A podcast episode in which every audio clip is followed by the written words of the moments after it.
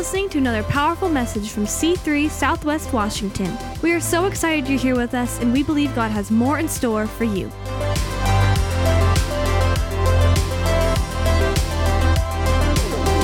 We have a great, great morning together. I mean, it's already been great. Um, I, in this series on pneumatic believers, I'm going to take two weeks to talk about something that at first might be woo, um, but I want to put it in its proper category. I'm looking out, and I, it's amazing when I look out at our church family. There's a lot of young adults. There's a lot of young people. There's a lot of young families.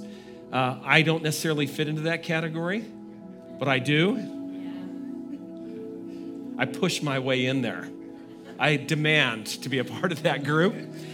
But this topic is very, very important. Um, today, as we look at the scripture in Matthew chapter 8, verse 16, talking about Jesus, it said that evening they brought to him, brought to Jesus, many who were oppressed by demons, and he cast out the spirits with a word.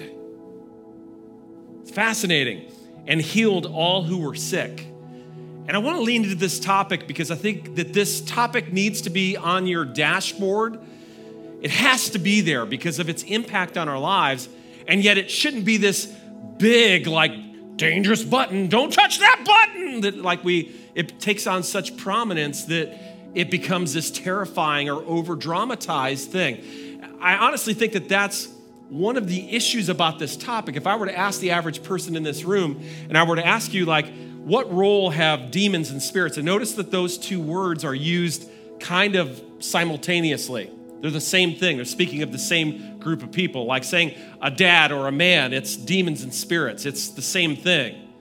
Um, I don't know where I was going with that thought, but uh, brain fog for a second. But um, this this impacts our lives in a way that we want to make sure that we have a good understanding of what's at play. That, uh, what I was going to say is, I think sometimes in our culture that we put this on such a weird, over dramatized perspective. Like for me growing up, one of the big movies that I shouldn't have seen as a child was The Exorcist.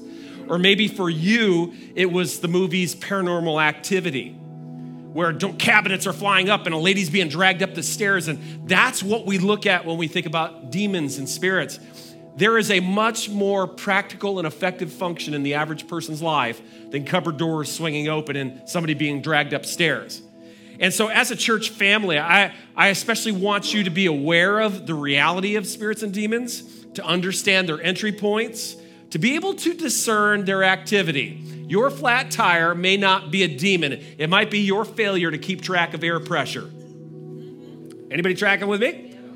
And as Flip Wilson, the great theologian, used to say, the devil made me do it. No, that's probably not the case. However, there is activity that can happen in the lives of unbelievers and believers and understanding what's taking place. You want to not only be able to discern their activity, but walk in authority over them because God, that's one of the reasons Jesus came. And also be wise enough to reposition yourself so that they don't have reentry into the, the land that they're trying to attack that makes up your life. Amen? So let me pray over you. Father, I thank you for this opportunity to, to declare your word. Lord, there's certainly doctrine and theology here, but it needs to land on the spot for each hearer that there's a greater awareness, an understanding of maybe some of the things that they've been through previously when they were a child and what they grew up under isn't just, you know, just ah, our family was rough. No, there was something else that was also going on there. And it will help them to be able to how, know how to cut the head of that snake off to make a change in their family tree, to refuse now to allow this thing to impact their lives, because it's not just a circumstance of life, but it's an, a, it's a, it's a, an attack that can be pushed back and subdued. Especially for those who are young and getting married and getting ready to have children or have young children or have teenagers, Lord, for our church family to have a good balance in this. It's on the radar, it's not the main thing, but when it shows up, it's dealt with. That that would be how we can function as a church family.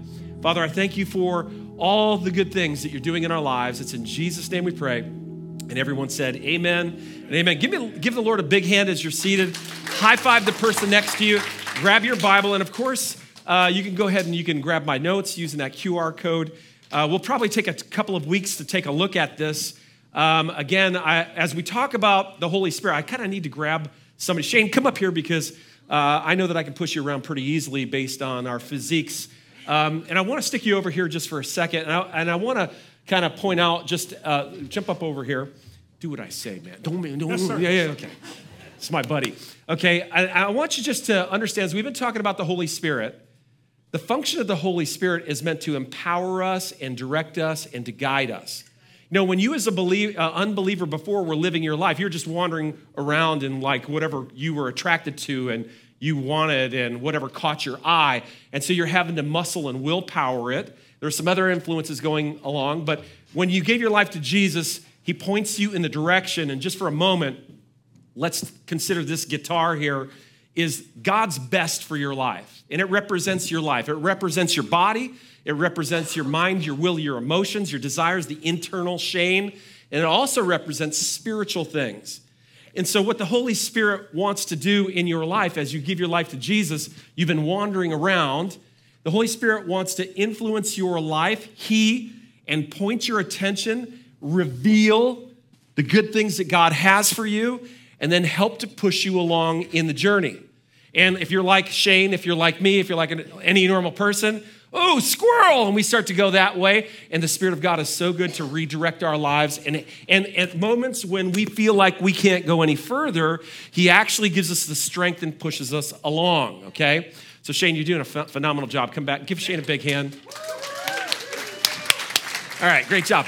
Now, here's the thing prior to your relationship with Jesus, believe it or not, your own desires were driving you along, and there's also some evil that was pushing you towards things that you shouldn't be after.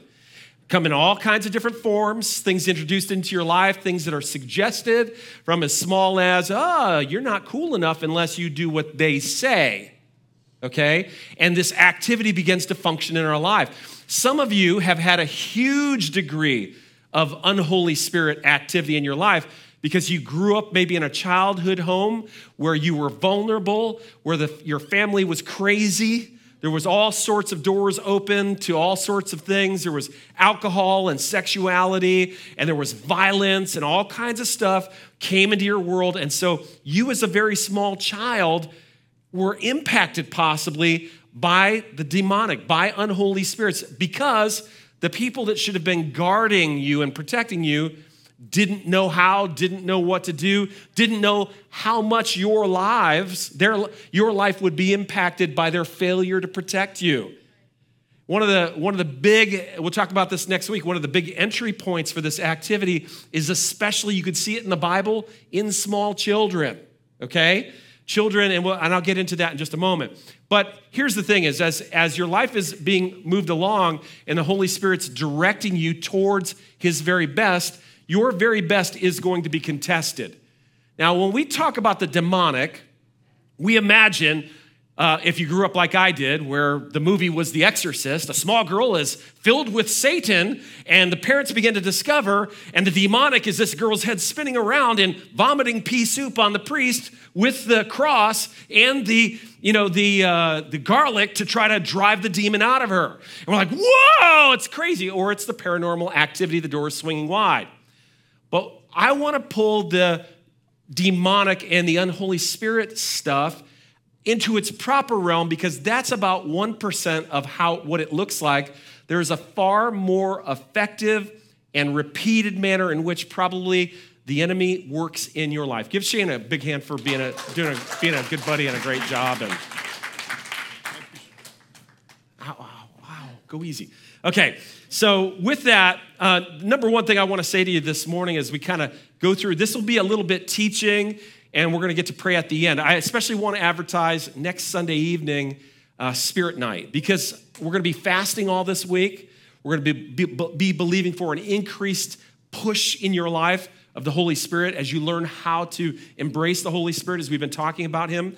And also that you'll recognize how this attacks are maybe coming into your life and that you will rise up and discern them and then begin to fight back and take the ground that God has given to you and for your children. Um, demonic activity is not only visible in the extremes, and I've already kind of demonstrated that by you know sharing about you know stuff like um, uh, The Exorcist, and it's true because although in the New Testament we do see a man named the Legion who is filled with a legion of demons so much so that he's been banished from the city and he's chained up, but he breaks his chains regularly. He howls at night. He's in extreme torture. And so he pulls out rocks and he begins to self harm himself to find relief. And while that is an account in the New Testament, there are so many other much smaller, much more practical accounts of demonic activity in people's lives that we see in Scripture. First, uh, First Kings chapter 22, verse 22, we have a political leader who is being nudged and pushed by a, it's called this, a deceiving spirit. It's not possessed him, but as he's walking along, it's bumping him and whispering in his ear, getting him to buy into something that's not true so that he makes wrong decisions and he, he flushes his nation down the drain. It's not like anything that you see on the news today. Okay, moving along. Numbers chapter 5, 14, because that's still on a high level. Let me bring it down to the next level. A husband, Numbers chapter 5, who is influenced by a spirit of jealousy.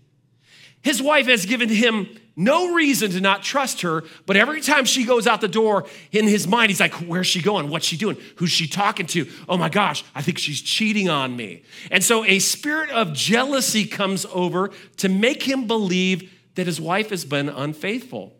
Now, why is that such a valuable thing? The enemies come to steal, kill, and destroy. He will destroy anything he can and anything you allow him to. And these whispers cause a man who otherwise has a good marriage to believe the deception of the enemy. So his behavior, because he's suspicious, begins to actually choke the relationship. And so the enemy, while she's not been unfaithful, the enemy celebrates because he's actually destroying his relationship that God's given him based on a lie. A lie that goes into his mind but affects his emotions. That's really, you're gonna see the demonic and the Holy Spirit. There's both the Spirit of God and the Spirit of evil wants to, uh, works in conjunction and does have an impact on our emotions. Or how about Mark chapter 9? And this is, this is big. This affects our world today. I believe this affects our world today more than you might realize. Mark chapter 9, there is a child who has been born deaf and dumb, unable to speak. And the Bible says that when Jesus dealt with him, he did not heal him he cast out a spirit. The boy appears to have a medical condition, but the root cause for the medical condition is actually evil. And it's amazing because you begin to discover that the, the, the enemy in a, attacking, if he can't possess you, have your head spin around and spew pea soup, which honestly is only good for Hollywood, to be able to impact your physical health in a way that the doctors can't even figure out what's going on, and yet you spend your whole life. How valuable is your hearing, and how valuable is your ability to speak? Everyday practical. And that's where this is really the, the shelf on which it, uh, the, the enemy is so much more active and effective. And I have to ask you this question consider this. In what ways, maybe, have unholy spirits impacted your life? Now, over the next couple of weeks, I'll be challenging you to kind of consider that. But again, don't turn it into this great big horrific button that if we even look at, ah, but just an understanding of as I'm walking along in my life, since I've been a child, what, thing keep, what things keep showing up in my life, pushing on me in a way to keep me going around the circle, experiencing the same thing over and over and over.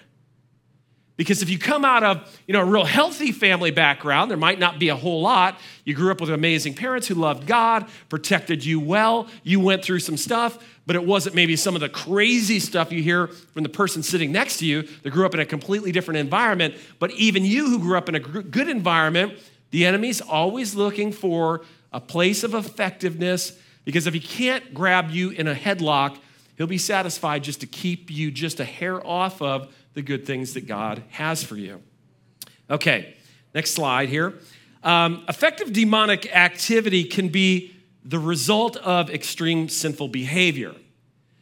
But about 95% has nothing to do with that. And I think the enemy wants us to believe that because we picture like another movie I should not have seen as a young child was Rosemary's Baby. Basically, a woman whose husband, they get involved with a cult, a lot of drugs involved with a cult. The husband has a discussion with Satan, who has made a deal with him that he can become pretty powerful if he's allowed to know in a biblical way his wife. And so while she's drugged up in a satanic ritual, this is all sounding crazy because it is, she is impregnated and she discovers later that it's the devil that is her baby. And we see that type of stuff and we're like, oh, that's insane. And we want to put all demonic activity on the shoulders and into the realm of people who have done some of the worst things. Surely, surely people like Hitler would have demonic activity going on in their life. And yet the reality is demonic activity can impact people who are vulnerable, not protected. Some of the, some of the biggest stopgaps that we have in this church are for the children that meet in that room over there. Why? Because while in our presence, we're going to do everything that we can to protect them because they're the most vulnerable. Okay, we not only have cameras, but we have security, we have protocol, and while we've not had a problem, you let there you you watch a problem walk in and try to harm one of our children, I promise you it's to get taken care of quickly. Why? Because we have a responsibility to protect the vulnerable. Amen.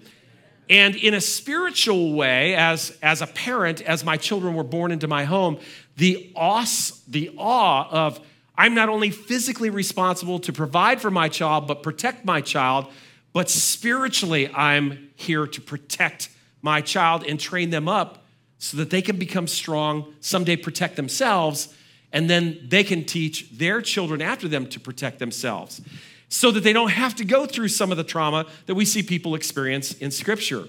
So that's why children are so susceptible to this type of activity.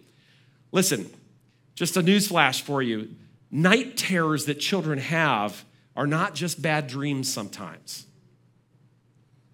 Sometimes, because of things that have happened and people who have lived in the house or people that you've associated with or ways people have grown up, sometimes the thing that a child is trying to describe to you is actually happening and is actually going on. Now, not everything. There's not a dinosaur in the closet, probably. But sometimes there's some stuff that's going on that there should be the Spirit of God within you as a believer that rises up and says, Whoa, whoa, whoa, whoa, whoa, what did you say? I remember one time, Val was probably, I think that she was probably, in 1995, how old were you? No, 95? You were, or, no, 2002, I'm sorry. You were nine years old. When we were nine years old, we stepped onto brand new church, brand new church property that we had we, when we first moved here to Vancouver. And the women were all going off on a, on a weekend away. And there was a man who pulled onto the property to drive, drop off his wife. And Val would have been the super curly head little girl who would, you know, she was all up in your face and pulling your face close and hi, daddy, and hi, mommy, and is very expressive and very, very embracing everyone. And so Pastor Rowena was leaving to go away on this weekend. And Val, I watched her slink back on the property and go stand and she was watching and almost fearful and afraid, watching something. And I went and asked her, What are you? And she didn't want to tell me what she's looking at. She was looking at a man on our property who was dropping off his wife, who was a regular attender of the church. But this man had a background of molestation that was ongoing. And I learned really quick that there's a level of discernment inside of Val that picks up on stuff like this. It's a gifting from God. It's something that we can all function in. And I want to tell you, we dealt not long after with that gentleman, and some people said, How are you to judge? That's something in his past. No, it's going on right here and right now. He would sit his child on his knee during church inappropriately, his granddaughter, and I told him, You are no longer welcome at this church. I talked with his wife. I said, What he used to do in his past, he continues to do now. You need to separate him from his grandchildren because he is grooming her. Is this okay? I'm just being honest with you today. Okay, I care about you, and I want you to see that there are stuff that will step into your life if you don't rise up and protect with the authority that God has given you. This, this, this, this lovely woman, but who loved her husband, more than righteousness, refused to believe it. And later on, he ended up in prison for molesting another grandchild. Okay? And it's a vulnerable child. So uh, I didn't plan on telling you that story, but it's important to understand. I will bet you anything, I'll bet you anything that the man who ended up in prison, I believe has since passed away in jail. I'm not positive. But in his childhood, probably the same thing happened to him. We see we have this tendency to really get angry at that, a man like that who's doing that type of stuff. And yes, there should be a righteous anger, but the reality is most people who function in that realm have been a victim at some point in their life.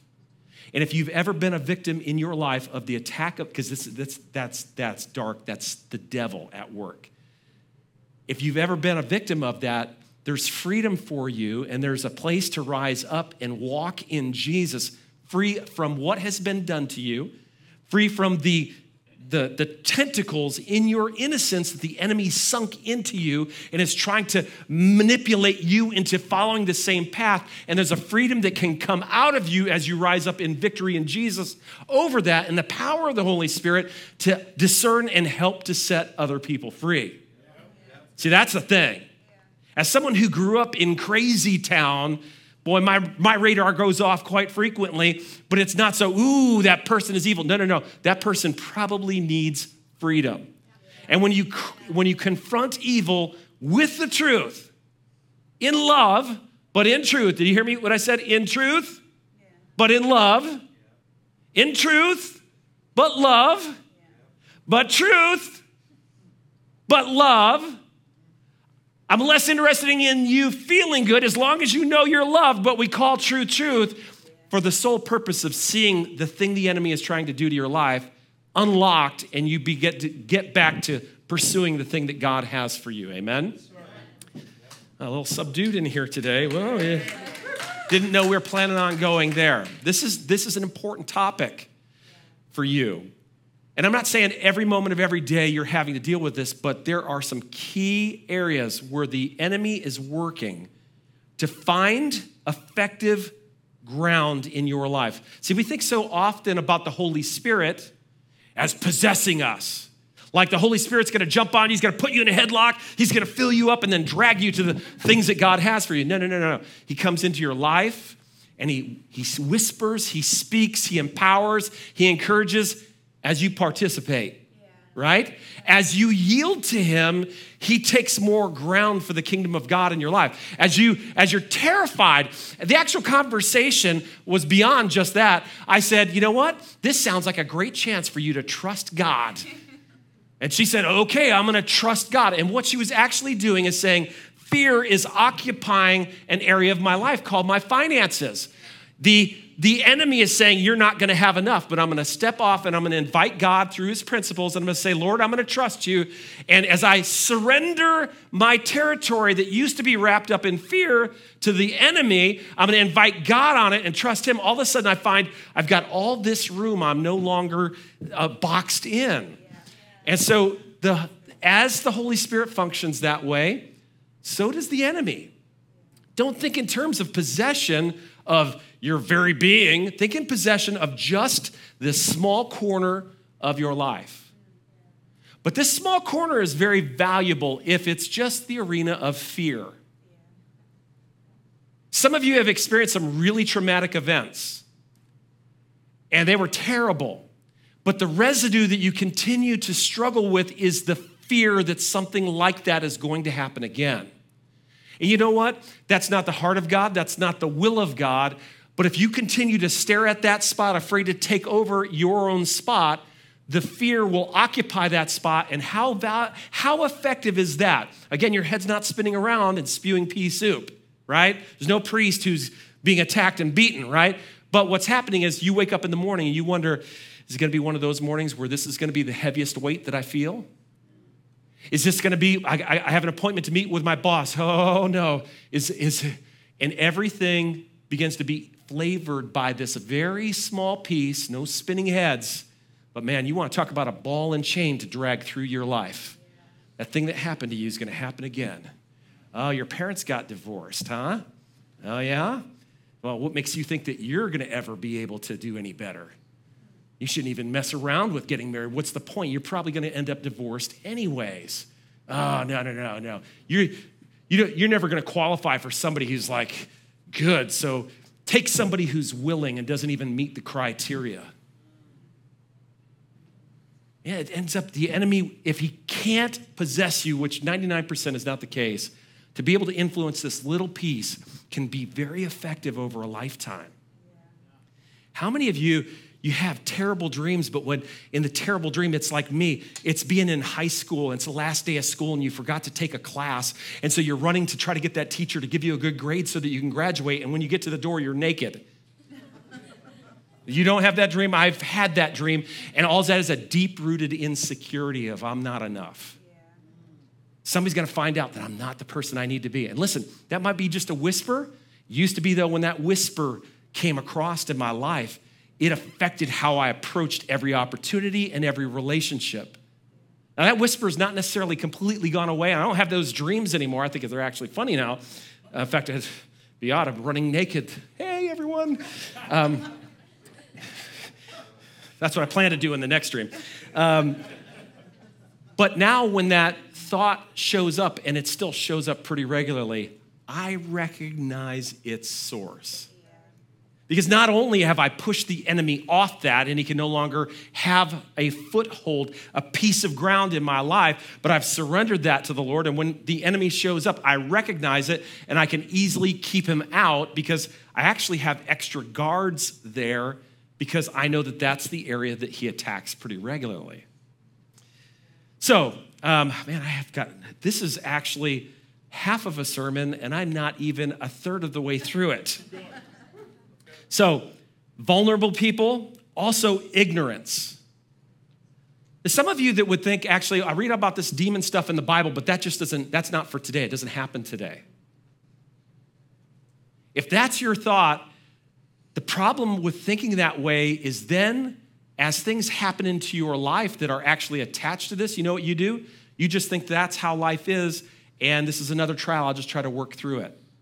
And you actually end up allowing something to show up on your property and you kind of live with it and try to compensate. In fact, your ignorance turns into a willingness to tolerate it, which allows the activity to continue. Life has its challenges. I guess this is my cross to bear. If it's God's will, it will change. And you end up allowing the enemy to put a, a collar around your ankle, and you have to drag that thing around. So the question is again, what attacks, stalemates, or strongholds have you been linking, living out and thinking to yourself, well, I guess this is just life? My family went through this, my grandparents. I've done ancestry.com. I think maybe just genetically, this is going to be our thing. And I'm going to have to live with it. And I want to tell you, no, you don't. I don't care if it's a physical thing. I don't care. I listened to some guy, a guy talk about how every man in his family tree had been unfaithful to their, to their, to their spouses. And so as he got married as a young man, he just assumed, I probably am going to screw this up. And then God, no, no, no. It can break with you. It can break with you. If you start to realize that no, no, no, I've given all of my territory to Jesus, and if there are some somebody encroaching on the property that belongs to Jesus, I can see it, recognize it, rise up within my the strength that God has placed within me, and evict this squatter so that I can enjoy all of the good things that God has for me. That's the will of God for my life. And to be able to discern, no, that's that's not something that we are going to just put up with. I watch some families and it's, it's just, it's, it, talk about, it's the opposite of privilege. It's demonic impact in family tree life. It's when uh, uh, uh, uh, somewhere's in your family, there's a, a leader of the family who's just, you know, just, just destroys his family financially.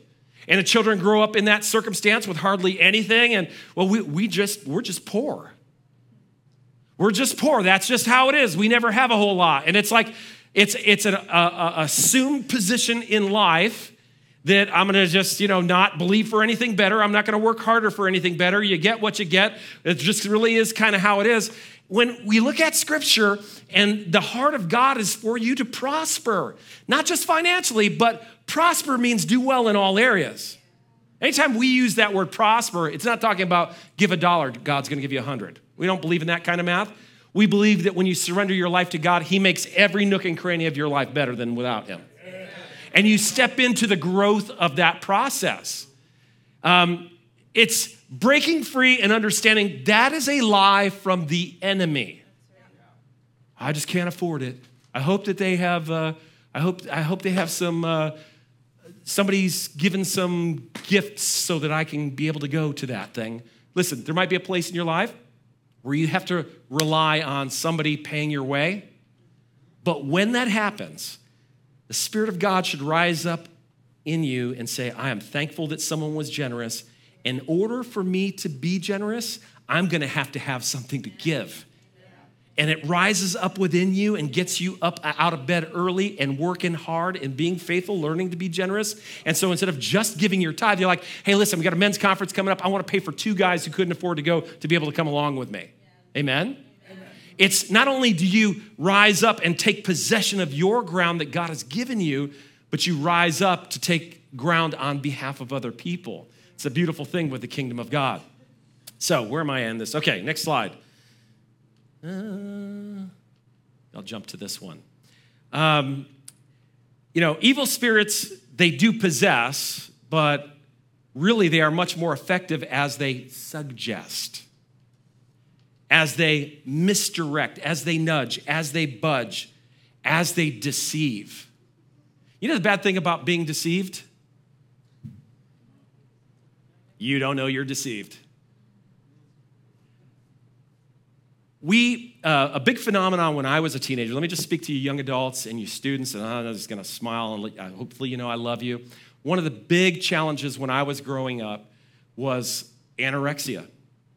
We had a ma- uh, you look at a picture from 1970 of kids in high school 1980 uh, the, the, the body mass index was very low back then. We didn't have all the processed foods kids were a lot more active we walked both ways to school uphill in a snowstorm uh, you know, and had to pick, pick our family food on the way, all that kind of stuff, right? Um, but we actually had girls at our school who they thought they were overweight. I can assure you, on a bad day, they weren't, but it had gotten into their mind that they were overweight. There was a number of girls in my school, and it, it kind of was a contagion between one another. A couple girls hanging out together, and they all think they're overweight.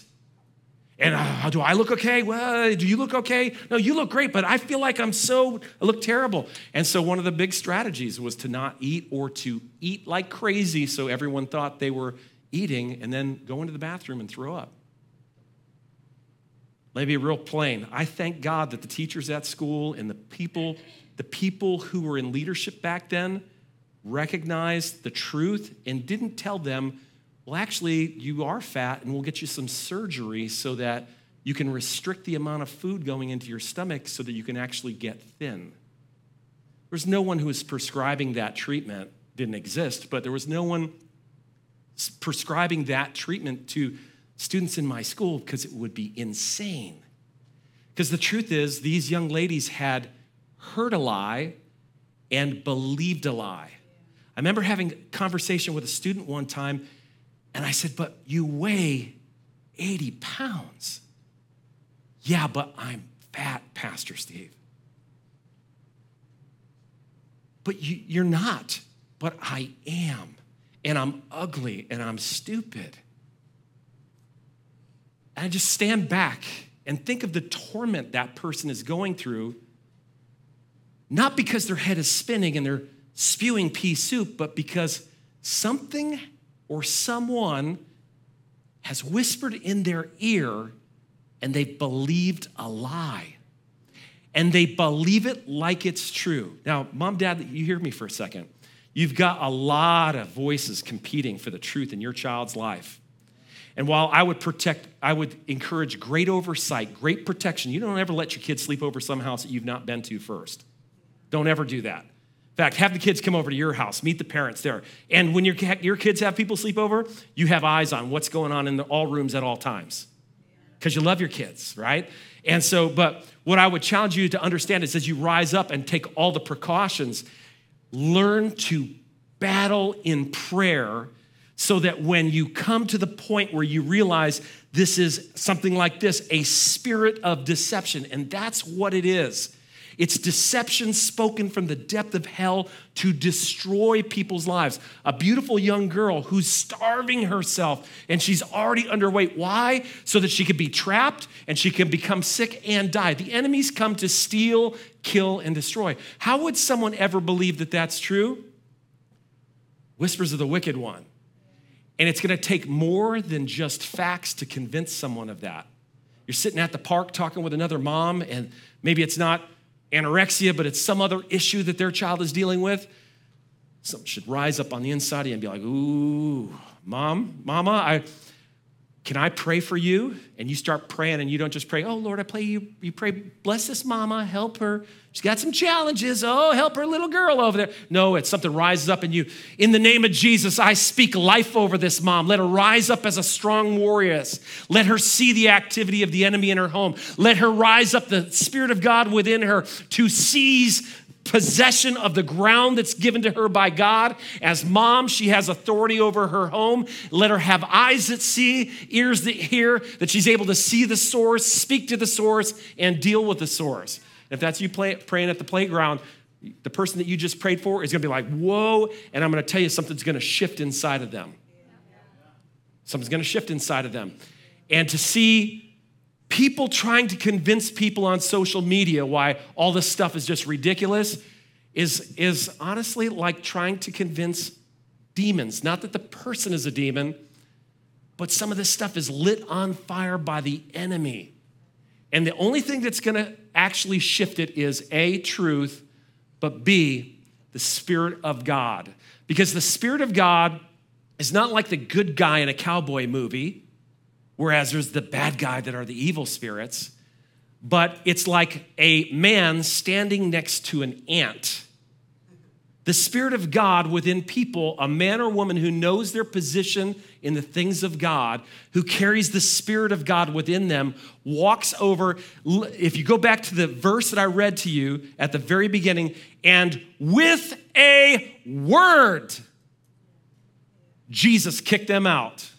Wasn't a whole lot of wrestling. There wasn't crosses. There wasn't garlic. There's, there wasn't a conversation. What is your name? There wasn't all of this dramatic stuff that you see at times in the Christian world where people are pretending to be something that they're not. It's a word. You don't belong here. Get out. It's not a, you don't belong here. Get out. The person who has yet to step into that strength, it's you learning to step into the strength and understand God gave this to me this belongs to me. That is everything that's under my care, including my kids, my finances, my relationship, my income, my mental health, my physical well being. And it causes you to rise up and say, hmm, I got this mystery illness going on, and the doctors can't figure out, mm, maybe it's not a actual illness. I don't know how many CDs I'm going to sell after this sermon, but stand with me. Um, there's this idea where the, they will not just suggest, misdirect, deceive, pervert, blind, vex, seduce, oppose. Some of you, God's got good things for you, and you've tried to lean into it, and it just won't break loose. Now, sometimes that's that might be the Spirit of God because you're just not ready to step into that spot. And so there's some time that's going on. If you talk with your leaders, they'll help you to be able to discern that. But sometimes it's the enemy trying to keep you from the good things that God has for you. You need to be able to discern the difference. And to be honest with you, the more that you partner with the Holy Spirit, the more obvious it will be. Sometimes your car breaks down because you just haven't been taking care of it. Sometimes your body is sick because you're not taking care of it. Sometimes your relationship is struggling with your spouse, not because they're demon possessed, but because you've not been treating the relationship as it needs to be treated. Sometimes your problem with your child is not because they're demon impacted, it's because you've not been spending the time with them, encouraging them, speaking truth to them. And maybe over long seasons, that, that resistance gets stronger, and then the enemy does take advantage of that. But with that, to rise up and recognize what that is in a time when it is an attack is so important for you to be able to experience freedom and see freedom for other people. This will always be a house where we recognize the activity and with a word. Now, sometimes our words have stronger, have greater strength than other times. God's word is always powerful, but that's why it's important for us to be aligned with the Spirit of God regularly, to be in prayer regularly, to be praying regularly, to be filled up regularly, to be obedient regularly, to, to walk in the strength of God so that not only can we be strong to protect our territory, but so that we can help to protect territory of someone in our world who's maybe not strong during this season. And if you find yourself where you're not strong during a season, let somebody know because because we can be strong for you and with you, nurse you back into a spot where you are strong and rise up. Amen. Okay, I think I'm done. Um, final verse. I'm going to tell you one last little story. Mark chapter 6, 7. He called the disciples and he gave them authority over spirits. You know what authority is? I get to decide who comes and goes. And since I've surrendered my whole territory to Him, unholy spirits, you're not allowed. When you show up and you try to put your, uh, you ever have like if you, if you you probably did this with your your family. You're in the back and you have your side of the car and they have their side of the car. You ever have a sibling like put their foot over nonchalantly onto your side? And what did you do? Scream at the top of your lungs, "Mom!" Right? This is my side. There should be something like that that rises up within you spiritually. Come on. When you see a loved one going through something tough, like, oh, no, no, no, no, no, no. That's just, that's not normal. There's something going on there. God, you've got better things. You've got better stuff. Again, there's a balance with all this stuff, but there are some times when this is what it is. And Jesus, with a word, said, Get out. It was a word of authority, it was a submitted to the Father word. Like when you have your life submitted to God, you'll be able to walk in that authority. You'll discern what's going on. You will push it back and you will reposition so that you don't have to keep doing that day after day, having that thing come on, but you'll be able to then walk in the strength that God has for your life. Amen? Amen. I had a close friend. I'm going to close with this. Um, I'm going to pray in just a second. They're going to sing. As I tell the story, if you have been experiencing Again, not the spinning head pea suit, but you you recognize now the there's been some things that have been going on. I know it's the enemy. And I want I want prayer this morning. I'm going to invite you as I'm telling this story to make your way.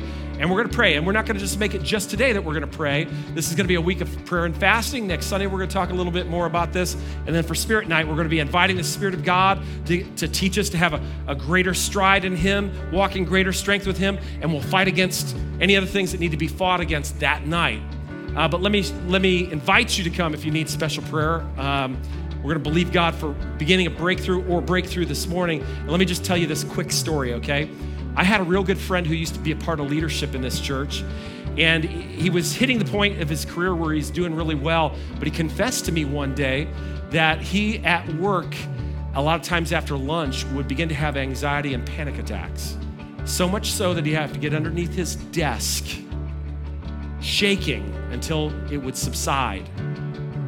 And while it was something that he was not, he was embarrassed of it, he wasn't proud of it, but he was pretty sure maybe this is just a reaction to food. Maybe I'm allergic to something. He went to a naturopath, and all of his numbers were all off the charts. And the, doc, uh, the naturopath looked at him and said, I'm really not sure what's going on with you. Listen, if you're having a medical condition and the doctor say to you, I'm not sure what's going on with you, ding! Okay? Just telling you, I've learned that. Oh, we're not really sure what's going on. Well, you might, if you fell down and broke your arm, I know what's going on with you. You need healing. We can pray. But if all this craziness is going on, you might consider this. So he was telling me what was going on. He said, Steve, I'm very concerned because this is where it's important for you parents. I'm watching the same things begin to happen in my sons' lives. They're having these same reactions to food and anxiety and fear and night terrors and night tremors. And so we're taking a look at this scripture. I told him, you know, there are people who are having specific physical afflictions. He's like, Steve, I've been praying so much. I've been, but hold on a second. How have you been praying? He said, Well, I've been asking God for healing.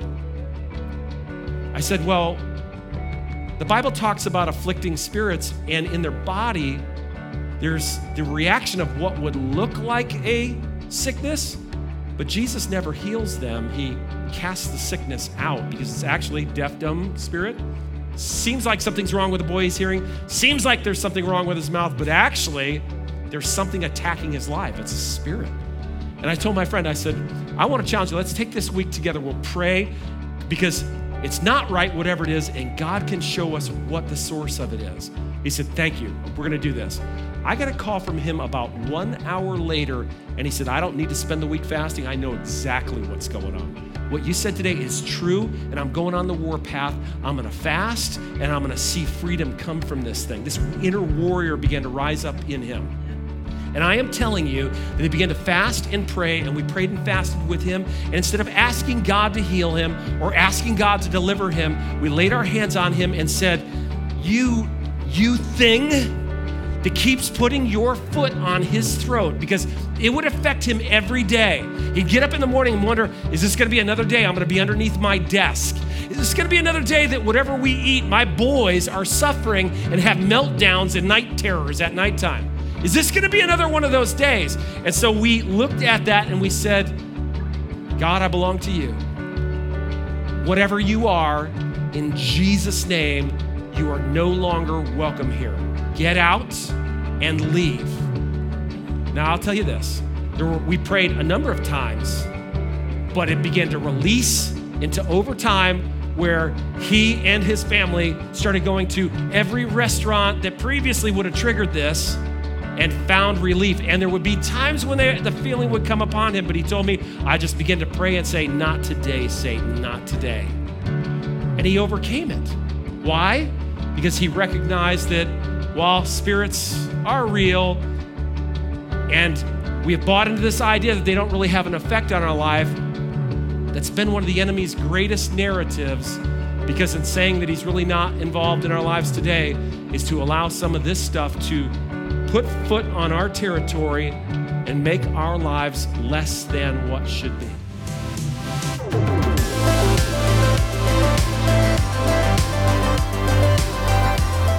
Thanks for being with us today. Be sure to like and subscribe and visit us at c3swwa.com for more information about our church.